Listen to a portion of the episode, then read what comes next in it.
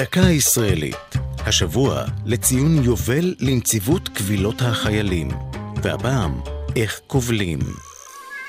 עד שנות ה-70, חייל שחש שנעשה לו עוול עלול היה להישאר חסר אונים, בייחוד אם ביקש להתלונן על מפקדיו. הקמת נציבות קבילות החיילים הובילה למהפכה בתחום. בניגוד לתלונה, קבילה אינה מטופלת בתוך הצבא. הקבילה מספקת מענה במקרים שההליך הפנימי בצבא לא מספק, ומגינה לחייל מפני גורמים בכירים.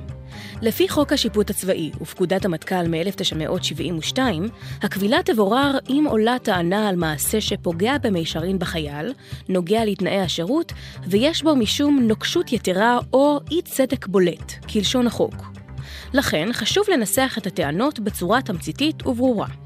את הקבילה אפשר לשלוח לנציב קבילות החיילים, בדואר אלקטרוני או דרך אתר הנציבות, ולצרף לפרטים האישיים ולפרטי הנקבלים מסמכים התומכים בטענות, כמו טפסים רפואיים והתכתבויות.